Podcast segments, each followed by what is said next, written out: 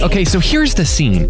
There's a guy who's a painter. Yeah. But he uses spray paint, right? Yeah. Somebody would call him a graffiti artist. Okay. But the murals he paints are beautiful. Yeah. So he's got this talent, right? Mm-hmm. But there's a certain city that doesn't see it and they kicked him out. Check this out. I might be banned from the town of Locust, but I'm not kicked out of Stanly County completely. That's why I'm up in Norwood. They see the value in my art. They want to grow a little art district here and get a bunch of murals in, so they brought me in to kick the whole thing off. They're known as the gateway to Lake Tillery. A lot of people drive through here, go down to the lake for the weekend, have lake houses, so they get a lot of cut through. What they want to do is highlight this little spot, get some people to stop in here and have a good time, get some food, check out some art.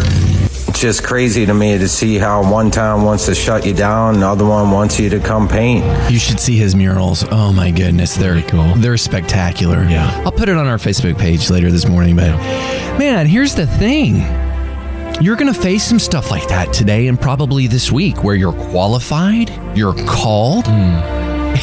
and you, you get the door shut on you. But that doesn't mean you stop.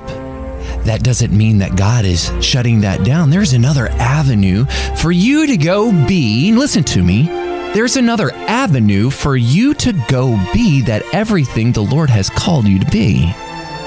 You just keep walking it out. Yeah, God has given you all you need, all the tools you need to succeed. He has a destiny already planned for you. yeah. And getting there, that journey is what you've got to embrace and just keep putting one foot in front of the other. And remember that whatever obstacles you may come across, He already knows the outcome. You just keep going. Remember our friend uh, Steven Curtis Chapman and his song, This is the Great Adventure. Boy, that is true, isn't it? Man, with the twists and the turns. But here's what we have found. Here's what we have found. You follow Jesus, those twists, those turns, they're going to straighten out. May not straighten out today, may not be tomorrow, but you just take it a day at a time.